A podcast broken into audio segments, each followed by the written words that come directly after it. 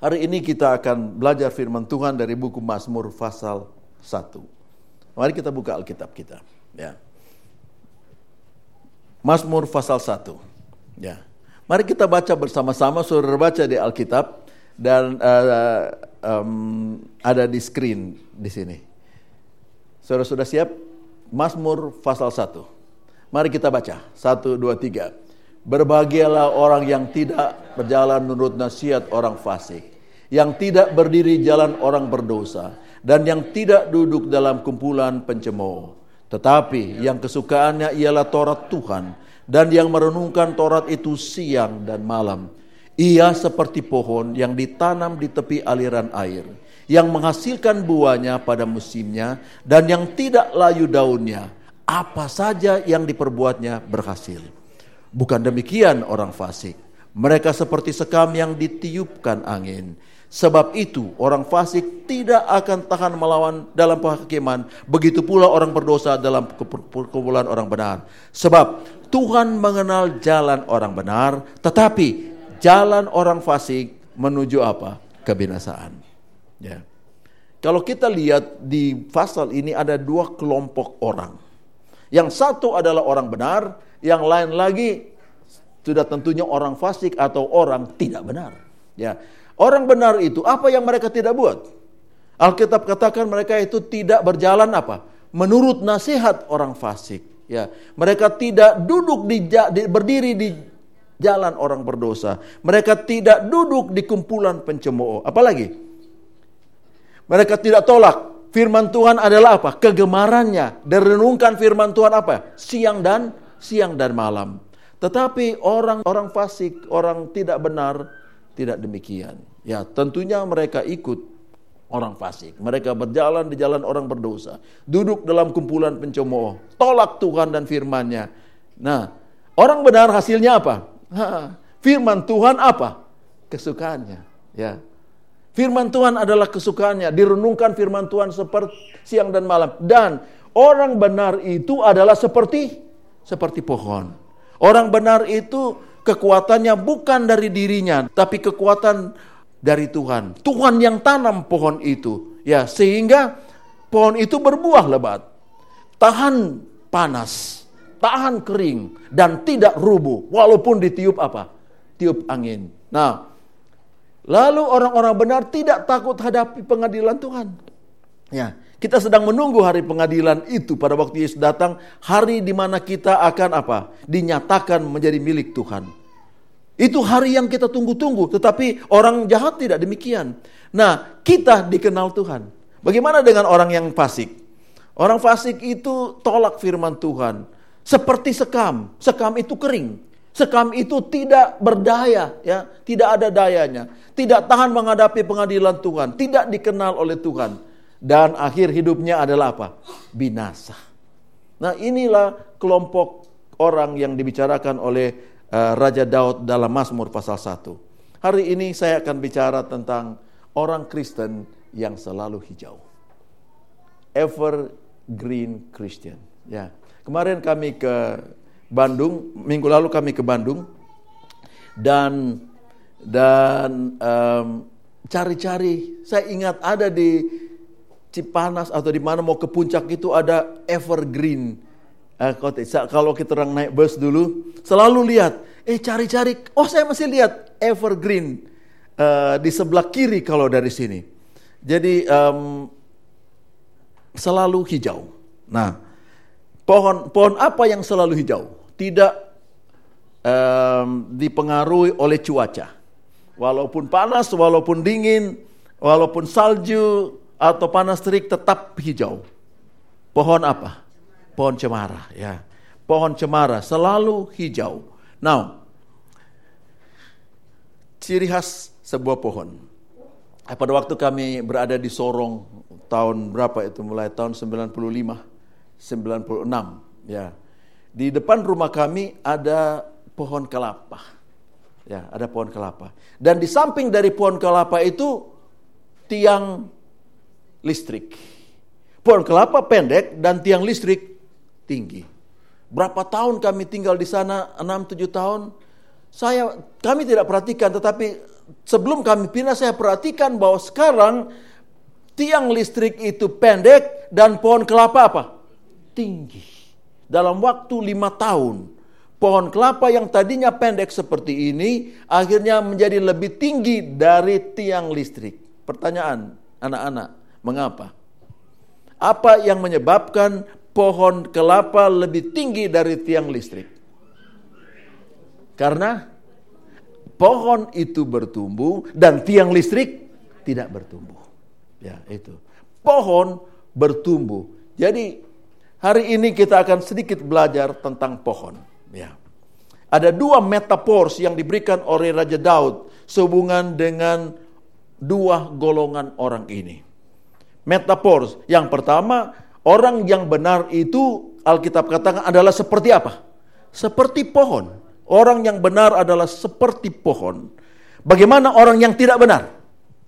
Orang yang tidak benar itu adalah seperti sekam. Ya. Ya. Orang benar seperti pohon, orang tidak benar seperti sekam. Saya yakin kita semua mengerti apa itu sekam. Orang Manado bilang itu apa? Konga, ya. Konga. Konga atau sekam itu bisa saja kulit padi sesudah digiling atau padi yang tidak ada isinya.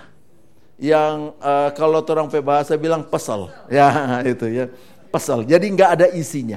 Atau kulit-kulit dari buah-buah ya seperti kulit kacang bisa juga disebut sekam. Itu yang dalam bahasa Inggris dibilang husk ya.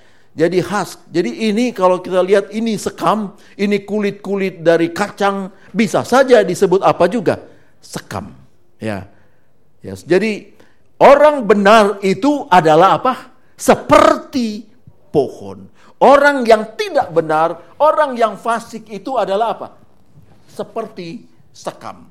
Jadi pada siang ini kita akan coba mempelajari ciri khas dari pohon dibanding dengan sekam. Ya.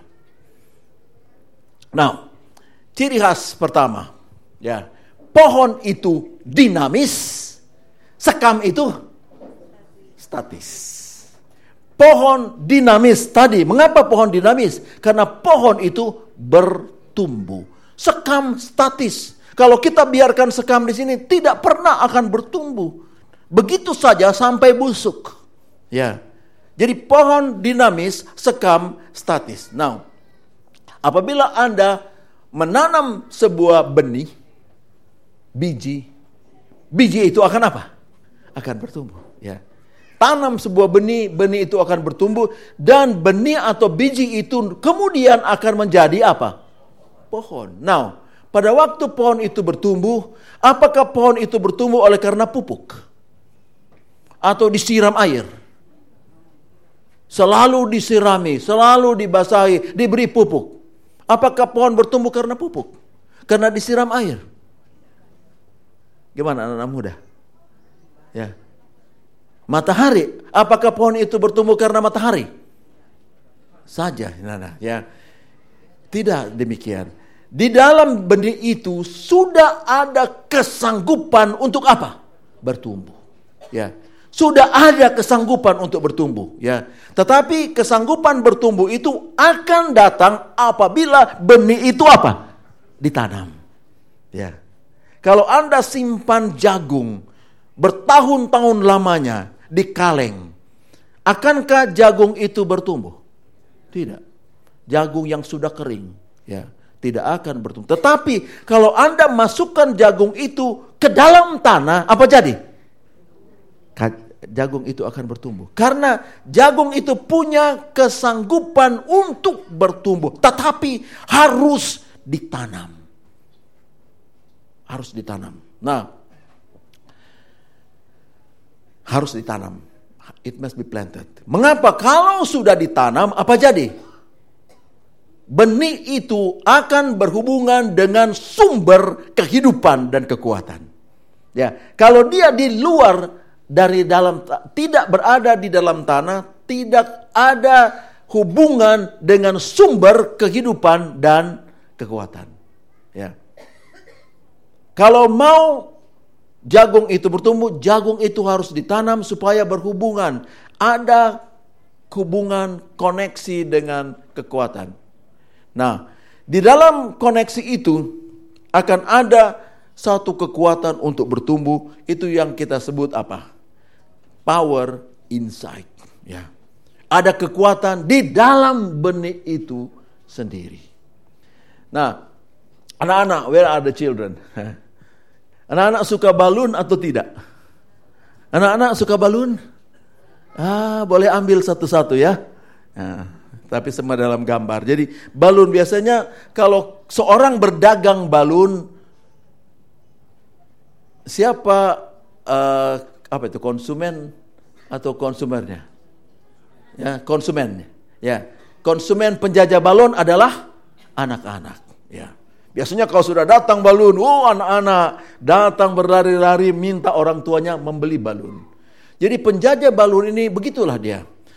Kalau tidak ada anak-anak yang datang atau jualannya sepi, apa yang dia buat? Satu persatu dia lepas balun ini ke udara. Warna merah, warna putih, warna biru. Jadi warna-warni balun itu sekarang ada di mana? Di udara. Anak-anak lihat, eh balun. Mereka akan datang dan membeli balun. Jadi begitulah kehidupan dari penjajah balun ini. Pada satu ketika dia sedang lepas satu persatu balun-balun yang berwarna-warni ini. Lalu kebetulan ada seorang anak yang dari uh, dari Afrika. Ya. Ya. Jadi pada waktu dia perhatikan dia lihat ada satu balon yang dia belum lepas. Kebetulan balon itu warnanya hitam. Ya. Warnanya hitam. Lalu anak ini akhirnya datang mendekati penjajah balon itu. Dia tanya, "Sir, if you release this balloon, kalau Bapak lepaskan balon ini, can that black, black balloon fly also? Bisakah balon yang hitam ini apa? Terbang juga. Karena satu-satunya yang tinggal, yang warna yang belum dilepas itu. Dia bilang, if you release this balloon, can that black balloon fly also? Oh ini orang penjajah balon ini tertegun juga. Anak ini pinter. ya Anak ini pinter. Lalu dia katakan kepada Hasan, what inside the balloon that makes it what? Fly. Apa yang ada di dalam balon inilah yang akan membuat balon ini apa? Terbang. What inside the balloon? This is what we call the power inside. Apa yang ada di dalam balon itu. Itu sebabnya tadi pagi kita belajar sekolah sahabat. Apa yang harus dimasukkan di pikiran kita. Apa yang harus dimasukkan di pikiran ini? Perkara-perkara di atas. Perkara-perkara surga. Memang kita butuh perkara dunia. Tetapi jangan itu yang menjadi skala prioritas kita. Yang harus kita masukkan sini barang apa yang baik, barang apa yang indah, barang apa yang jujur, barang apa yang suci, barang apa yang benar, masukkan di sini. Ya. Ya. Sehingga apa yang ada di dalam itulah yang akan memberikan kekuatan kepada kita untuk apa? Berbuat sesuatu yang baik. Ya, the power inside. Ya, itu itu sebabnya what inside the balloon. Pertanyaan untuk kita, apa yang ada di dalam kita sekarang ini? Apakah hanya memikirkan tentang uang? Apakah tentang pekerjaan, tentang posisi dan lain-lain sebagainya?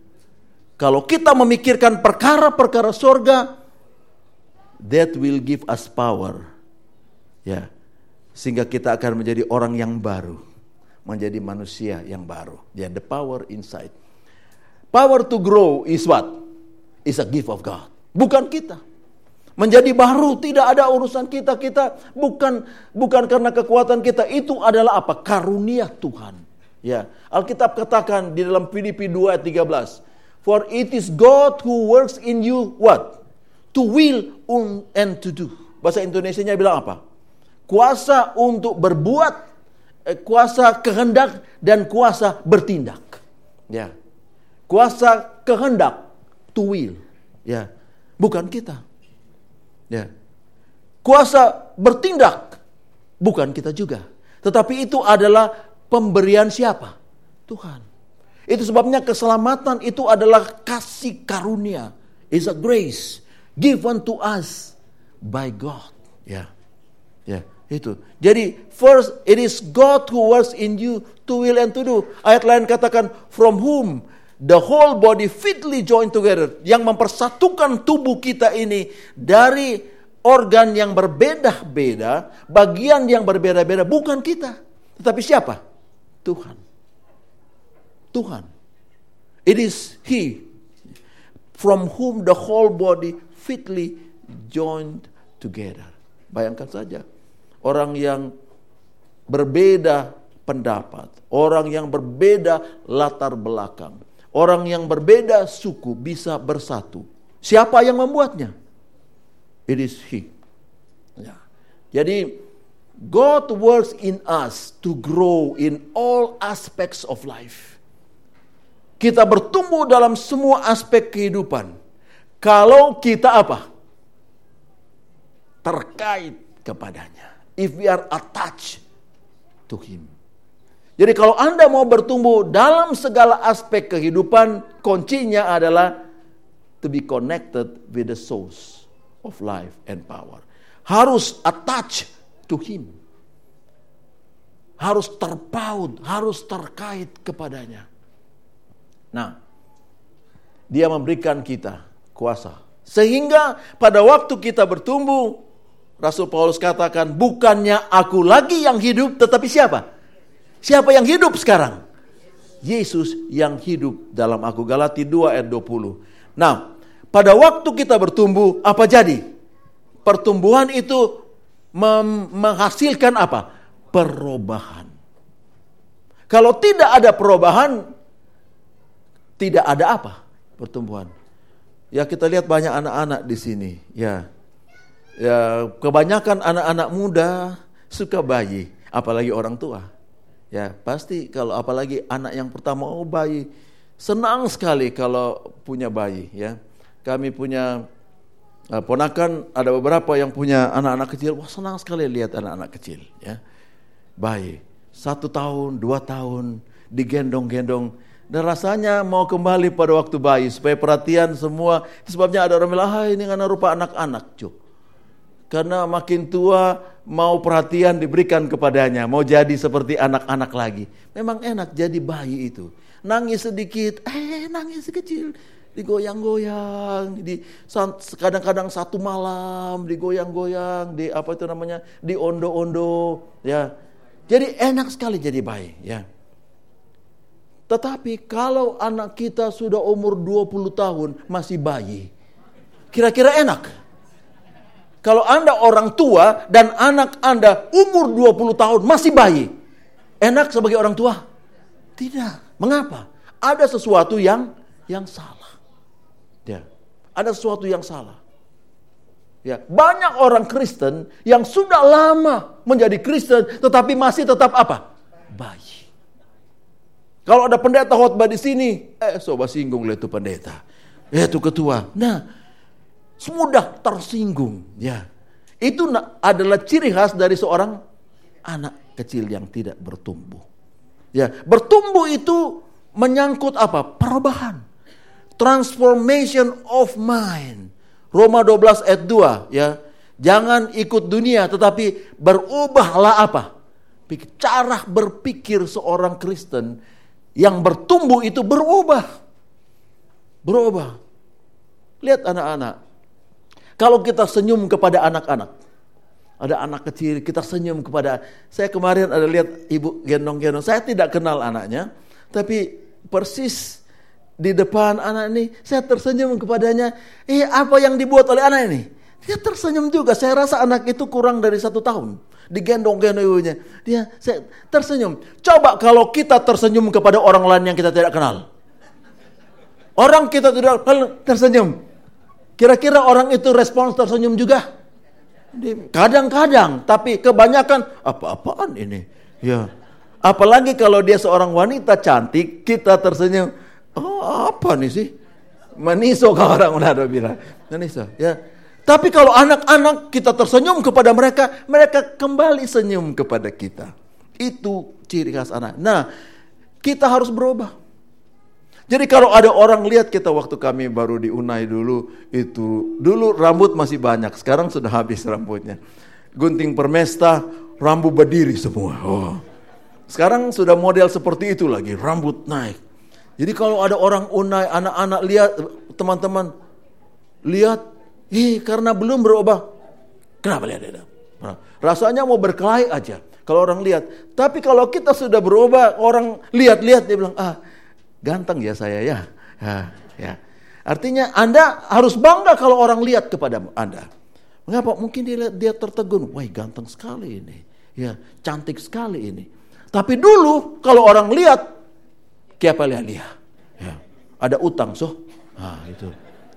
Itu kita punya perasaan negatif. Tapi kalau kita bertumbuh, apa jadi berubah? Kalau orang lihat, eh apa kabar? Apa kabar? Nah, orang Rwanda begitu. Walaupun tidak kenal, ya, mereka tersenyum lalu tanya, selalu tanya apa kabar? Amakuru. Di sana apa kabar uh, bahasa Rwanda? Amakuru. Amakuru. Ah. Kalau jawab baik, Nimesa. Wah, jadi saya tidak kenal. Lihat-lihat dia lihat saya, dia langsung tanya, apa kabar? Saya jawab baik. Itu sudah menjadi budaya mereka. Nah di sana kalau bilang tidak bahasa di sana itu oh ya, oh ya, ya. Kalau bilang iya, yego ya. Jadi kalau dia bilang oh ya artinya tidak. Jadi satu kali ada orang ada mahasiswa tanya tanya ibu ya sesuatu yang harus dibilang yes, oh ya, yego. Lalu dia seperti tanya, lalu seperti uh, ibu mau mau seperti member, oh ya, kalau kita kan, oh ya, ya, kalau orang cerita cerita, oh ya, oh begitu, ya, ya kan kita begitu. Jadi ibu uh, kasih jawab, oh ya, oh dia kaget sebab sepertinya menolak apa yang dia sampaikan. Ah, baru uh, ibu sadar, ih salah kote, oh ya itu tidak, ya, jadi itulah. Tapi kita punya persepsi kalau sudah berubah walaupun orang katakan tidak kita tersenyum. Mungkin tidak itu yang terbaik ya kalau Tuhan menjawab doa kadang-kadang Tuhan jawab doa kita dengan apa? Dengan tidak tapi remember this young people. God's no is the best no. Ya. Tidaknya Tuhan adalah tidak yang terbaik. Mengapa? Kita sudah berubah. Ya. Growth bring about what? Changes. Jadi kalau ada orang masuk di sini hari Sabat, kita salaman, selamat Sabat. Dulu kita tidak pernah tersenyum. Selamat Sabat, selamat Sabat, saudara. Apa kabar? Baik. Sekarang saya sudah bertumbuh berubah. Orang salam, selamat Sabat, selamat Sabat, saudara. Apa kabar? Baik. Tersenyum. Senyum itu indah, ya. Jadi dari kita punya tindak tanduk itu orang akan lihat kalau sudah ada apa? Pembaharuan. Banyak kita tahu teori.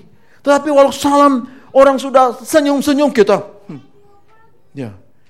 Express what inside you. Saudara, orang Kristen adalah harus menjadi orang yang paling bahagia di dunia. Imagine, kita harus mati. Mati berapa lama kita? Selama-lamanya. Tapi kita dibawa pindah dari kematian kekal kepada apa? Hidup kekal. It's a privilege for us to be a Christian. Ya. Itu sebabnya perubahan ini harus terlihat. Datang ke gereja harus gembira. Jangan orang, kebanyakan orang tidak suka datang ke gereja Advent. Mengapa mereka bilang di gereja Advent mukanya panjang-panjang. Orang Advent itu aneh. Kalau saudara pergi ke karismatik, apa jadi? Uh, tersenyum, gembira, tepuk tangan. Ya, walaupun kadang-kadang sudah berlebihan, tetapi expression of our face is important. Because what inside will come out like that. Nah, ya. Apa yang ada di dalam ini akan keluar dari ekspresi kita. Kalau kita bahagia, gembira karena hubungan kita dengan Tuhan baik, itu akan terlihat. Orang tanya, apa kabar? Kita kan, kabar baik saudara. Ya, tersenyum. Ya, jadi growth will bring what? will bring about changes. Biarlah kita semua orang-orang pengikut Tuhan. Di mana pun kita berada, orang akan melihat kita berbeda. Ya. People will see us different. Cara kita berbicara, cara kita bergaul dengan orang, cara kita berpakaian, dan lain-lain sebagainya. We are different. Why? We are already changed. We are growing and continue growing in Jesus Christ. We have to let Jesus live in us. Bukannya aku lagi, tapi apa? Yesus yang hidup dalam aku. Nah, Alkitab katakan biarlah pikiran Yesus yang ada di mana? Ya, let this mind be in you, which was also in Christ Jesus. Apa yang ada di pikiran Yesus? Pikirkan semuanya itu. Nah, kadang-kadang kita coba berusaha sekuat tenaga, tapi banyak kali kita gagal. Mau coba baik hari ini baik, besok apa lagi? Salah lagi, ya. Coba, mengapa? Kita coba dengan usaha kita sendiri. It was only external effort.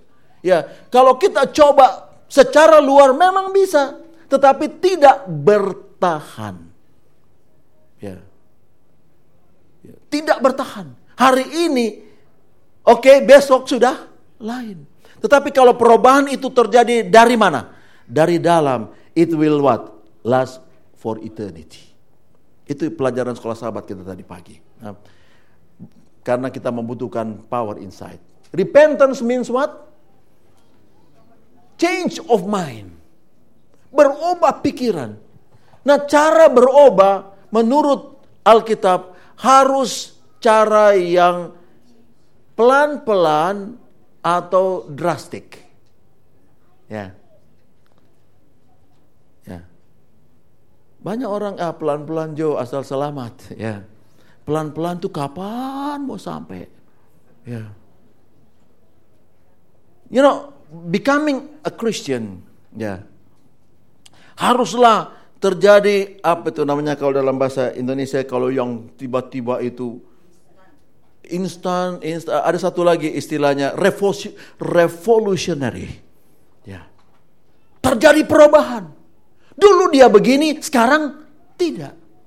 Ya. Dulu dia merokok, sekarang berhenti total. Coba kalau Anda masih merokok, gampang atau susah berhenti? Ah, dari 20 batang jadi 15, jadi 10, jadi 5. Eh, tetap 5, enggak berhenti-berhenti. Itu susahnya. Dia bilang ah, pelan-pelan pak, pelan-pelan.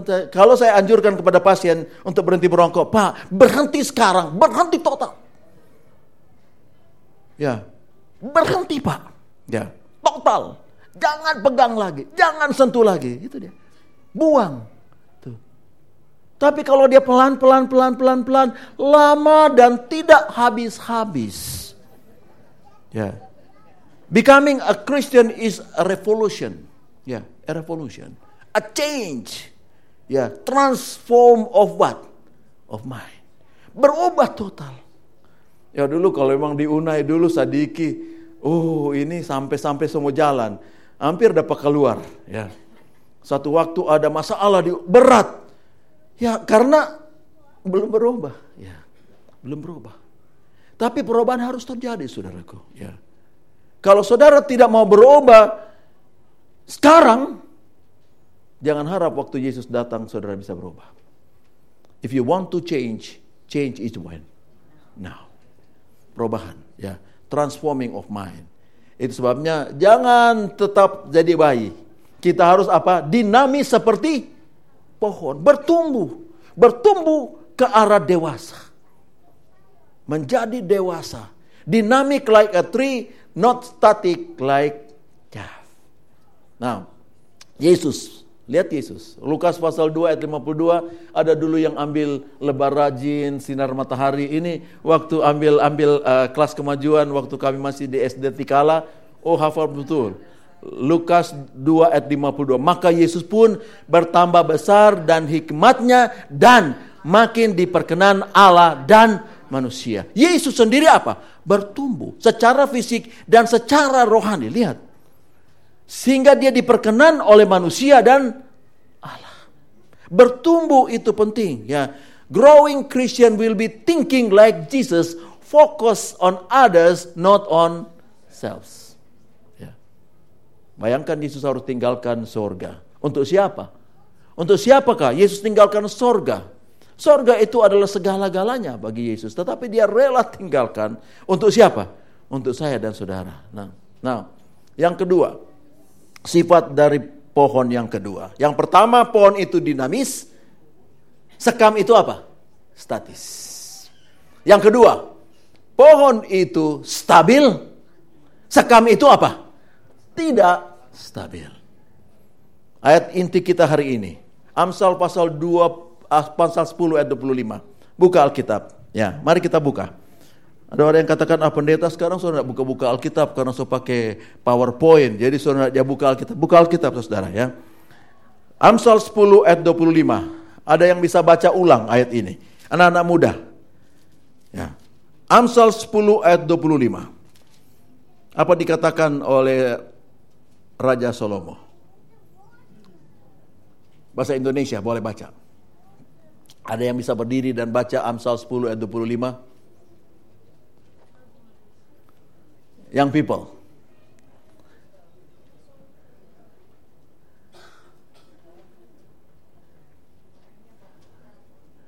Berani, berani. Master guide atau uh, pathfinder must be a, a brave pathfinder. Okay? Amsal 10 ayat 25 boleh berdiri dan baca keras. Oke. Okay. Oke, okay, you can stand up. Oke. Okay.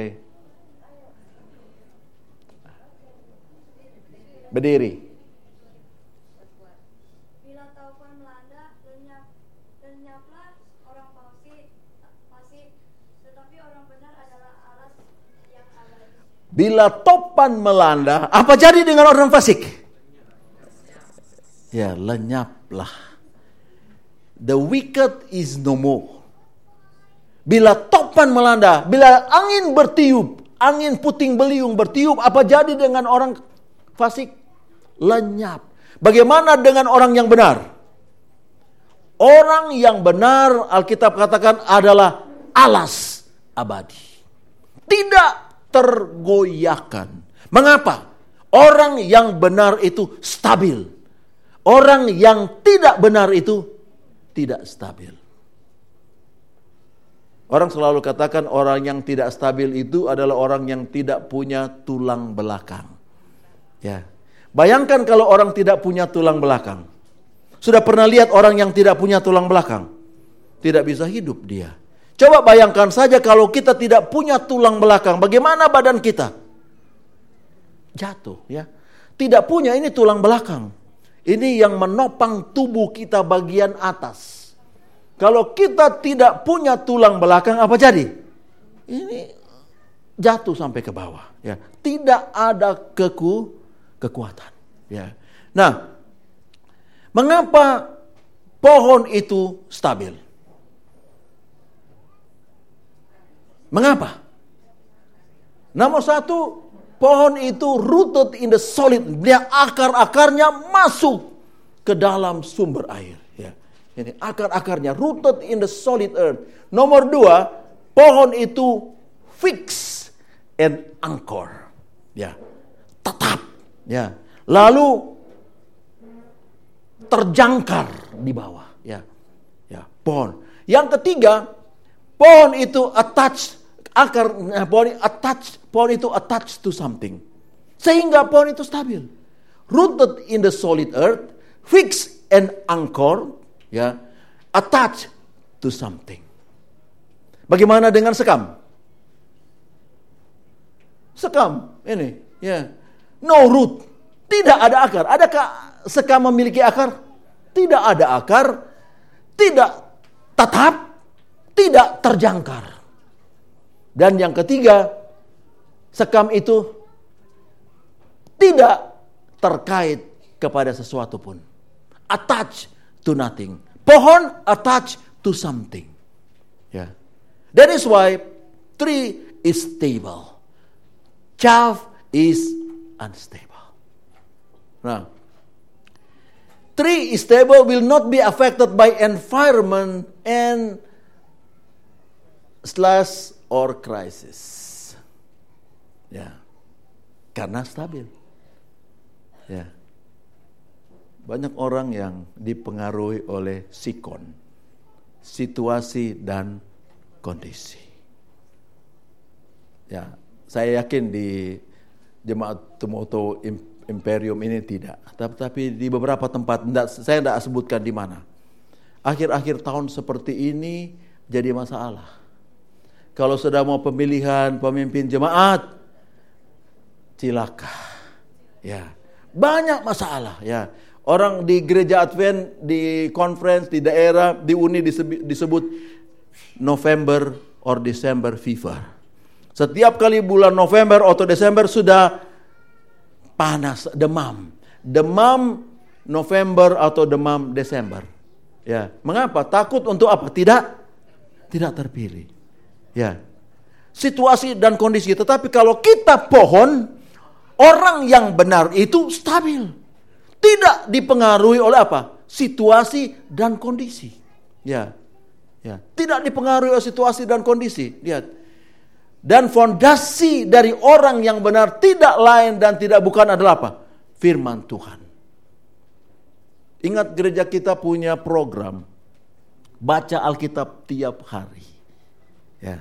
Ada yang baca Alkitab tiap hari paling kurang satu pasal satu hari. Ada yang ikut program itu praise the Lord. Kita sekarang sudah ada di buku Mazmur pasal berapa? Enggak, kalau ikut program Uh, ada program yang dimulai bulan April tahun lalu, tahun 2012 dan berakhir bulan Juni atau Juli 2015. Pada saat General Conference akan diadakan di San Antonio, Texas. Jadi mulai bulan April tahun lalu baca mulai Januari dari Januari dari bulan April sekarang ini kalau program baca Alkitab sedunia adalah Mazmur pasal 38. Satu hari paling kurang satu pasal. Indah saudara. Tidak banyak, tidak berat. Tidak nonton bola bangun jam satu hampir siang nonton berapa jam kalau main bola. Antara uh, AC Milan lawan nah dua jam. Ini baca satu pasal berapa lama? Tidak lama. Kecuali pasal yang terpanjang Mazmur 119. Kadang-kadang di Mazmur pasal 1 cuma 6 ayat. Tidak lama. Tapi saudara baca dan alami Mazmur itu. Ya. Itu yang dibilang contextualize the scripture. Jadi kalau Anda baca belajar firman Tuhan, anggap Tuhan sedang berbicara kepada Anda secara pribadi. Ya. Dan praktekkan itu. It will make a difference in your life. Jangan sekedar baca. Kalau hanya hanya sekedar baca walaupun sudah seratus kali Anda baca Alkitab, it will not change your life. Tapi kalau Anda baca lalu aplikasikan itu ke dalam berbahagialah orang, berbahagialah Tommy yang tidak berjalan di jalan orang fasik. Berbahagia saya. Ya. Apply it to yourselves. Itu yang namanya contextualize contextualizing the scripture. Ya, pribadi, secara pribadi. Jadi ini dia. Nah, ada yang disebut termometer. Apa itu termometer? Alat untuk mengukur temperatur panas. Kalau kena malaria, temperaturnya naik atau turun? Naik. Orang banyak malaria di seperti Papua. Di sana banyak malaria, ya malaria bilang malaria tropika, malaria sudah kena otak, saya sudah rawat banyak yang hampir tiap hari ada yang kena malaria. Ya sama dengan Papua saja ya. Jadi kalau Anda panas, demam tinggi, temperaturnya akan naik. Mengapa? Termometer itu bergantung kepada apa? Suhu lingkungan. Kalau suhu lingkungan panas, termometer itu juga akan apa? Akan naik. Apakah dia Fahrenheit atau Celsius? Ya. Jadi termometer berdasarkan apa? Suhu lingkungan. Ya. Ada yang lain yang namanya apa? Termostat. Apa bedanya termostat dan termometer? Kebanyakan orang Jakarta punya AC. Di mobil, di rumah. Setiap AC itu ada apa? termostat. Apa itu termostat? Alat untuk mengontrol, mengatur suhu. Kalau terlalu dingin, dikasih turun supaya ter, jangan terlalu dingin. Kalau terlalu panas, dikasih naik supaya jadi dingin. Ya itu dia. Itu yang disebut termostat. Thermostat not depending, but it is controlling the temperature. Ya. Yang mana kita? Thermometer Christian or thermostat Christian? Ya. Dipengaruhi oleh keadaan lingkungan atau kita dikontrol? Ya, which one? Ya. Thermostat Christian control control by the Holy Spirit. Ya. Kita dikendalikan oleh Roh Kudus. Kita ikut tuntunan Roh Kudus. Pertumbuhan itu terjadi terus menerus. Mudah-mudahan kita adalah orang Kristen termostat, bukan Kristen termometer. Nah, yang ketiga terakhir. Pohon itu produktif. Bagaimana dengan sekam? Sekam tidak produktif. Apa satu bahasa Indonesia-nya unproduktif atau apa? tidak produktif katakanlah ya. Pohon produktif sekam tidak. Taruh di sini sekam satu tahun dia akan begitu saja. Bukan hanya begitu, tapi kalau ditiup angin, angin ke utara ke mana sekam itu? Ke utara. Angin ke barat ke mana sekam itu? Sekam itu akan ke barat. Karena sekam tidak punya pegangan, tidak ter, terangkor, tidak terjangkar kepada sesuatu. Ya, uh, apa itu namanya kalau suka berubah warna? Bunglon. Ya. Hijau merah. Eh dari merah tiba-tiba sudah hijau. Dari kuning sudah putih. Ya itu. Ya. Tidak ada pegangan. Nah pohon orang Kristen itu produktif sekam tidak mengapa karena pohon itu apa Ah, mengapa pohon itu bertumbuh dan produktif? Because it is attached to the source of life. Karena pohon itu terkait kepada sumber kehidupan. Bila Anda terkait kepada sumber kehidupan, Anda akan berbuah. Itu sebabnya Alkitab katakan Yohanes pasal 15 ayat 5, tinggallah di dalam aku dan aku di dalam kamu supaya kamu berbuah. Bukan hanya berbuah, Alkitab katakan kamu berbuah lebat. Itu dia. Syaratnya adalah Yesus tinggal di dalam kita. Dan kita tinggal di dalam Yesus. Di luar itu tidak akan ada produktivitas. Ya. Tinggal akan berbuah seperti ini.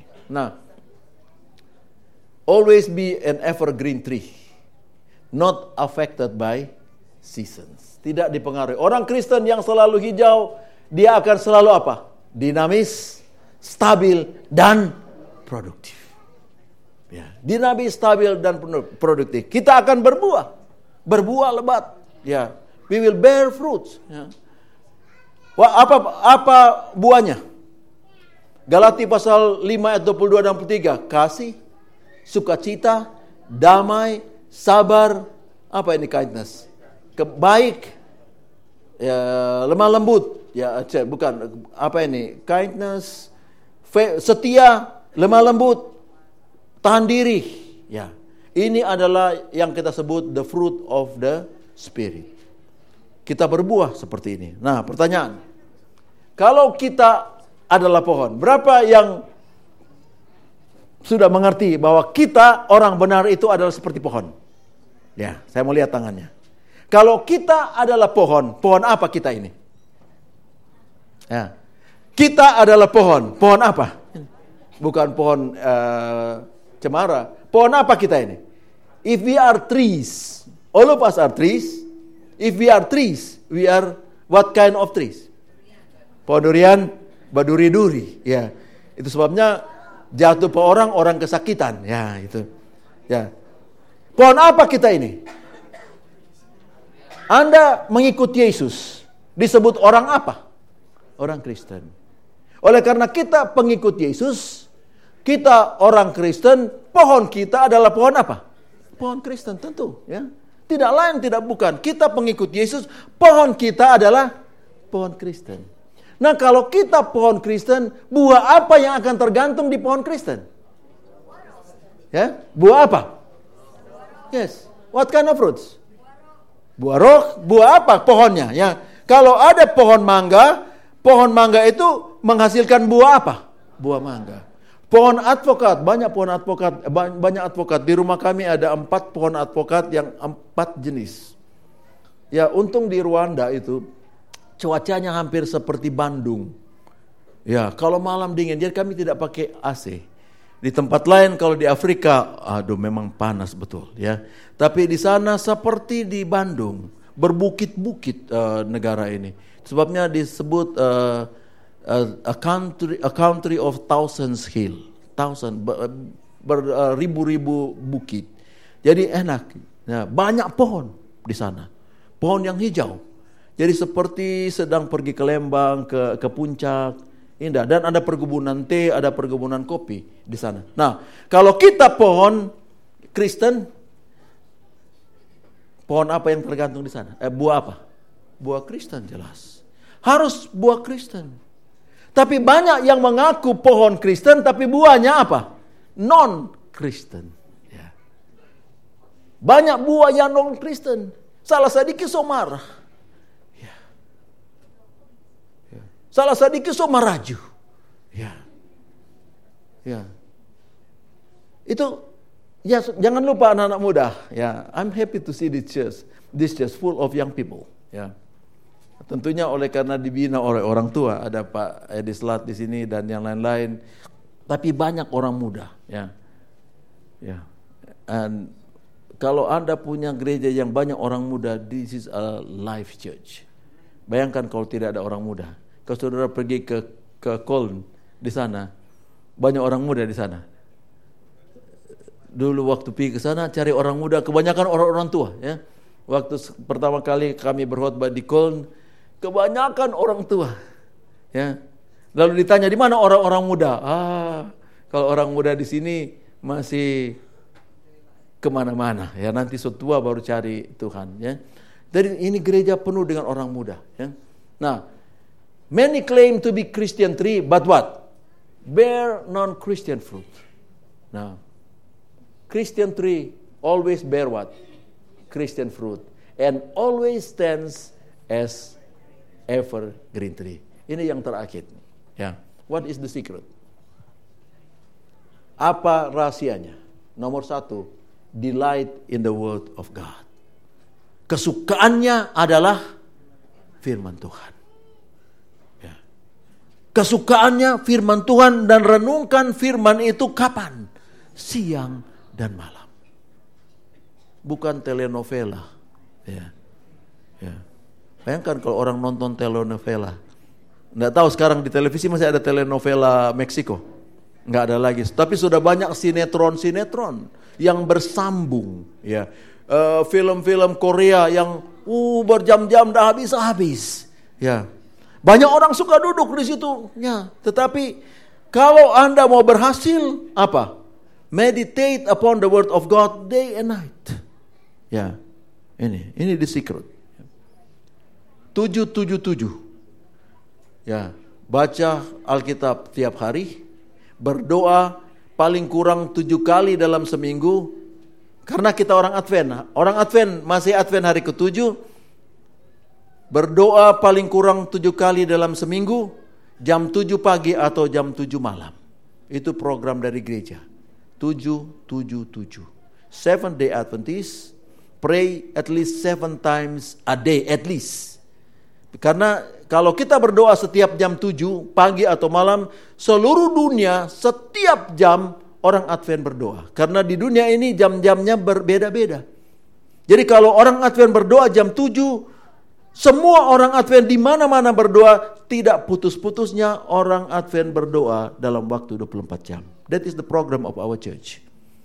Jadi pada waktu Anda baca Alkitab, jam 7 pagi berdoa atau jam 7 malam. Takes time. Take time to be holy, our, our Sabbath school this morning. Nah, ini Expo. Saya pernah membaca cerita Expo di Jepang mengenai tomat. Ya, di satu anjungan ini Expo ini tahun 90-an kalau nggak salah. Ada Expo tanaman di Jepang. Dan satu anjungan yang paling menarik banyak pengunjung adalah anjungan di mana ada satu pohon tomat yang memenuhi anjungan yang anjungan kan itu yang yang kurang lebih 4 kali 4 meter. Ya, boots ya. Kalau bahasa Indonesia anjungan kan? Bukan. Stand. Anjungan, gazebo, something like. Ya, anjungan kok saya. Saya, saya tidak. Mudah-mudahan benar. Jadi jadi itu di boots itu empat kali empat, satu pohon tomat, cabangnya memenuhi ruangan itu dan setiap cabang ada buah. Orang terheran-heran, bayangkan satu pohon tomat. Ya, di stand itu penuh dengan buah. Lalu orang bertanya-tanya hebat sekali. Nah, profesor yang uh, memiliki ini, lalu mereka tanya kepadanya, "Sir, how come this tomato was able to bring a lot of roots and a lot of branches going around this room. Dia bilang satu aja, the secret is only one. The feeding system. The feeding system. Jadi feeding systemnya dia atur di komputer. Mau kasih apa, mau kasih apa. The feeding system.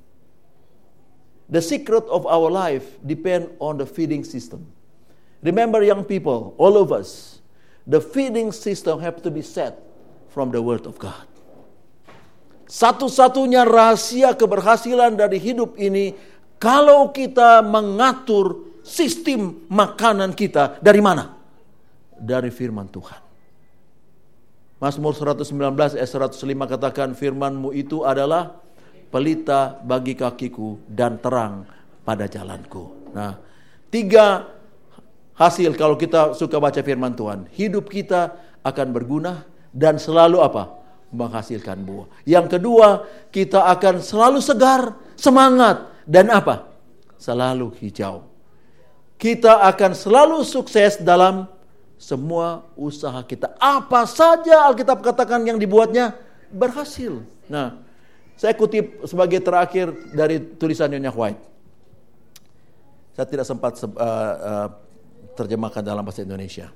Nyonya White katakan, wear the ornament of a meek and quiet spirit. Pakailah perhiasan lemah lembut dan roh apa ini yang tenang. Ya.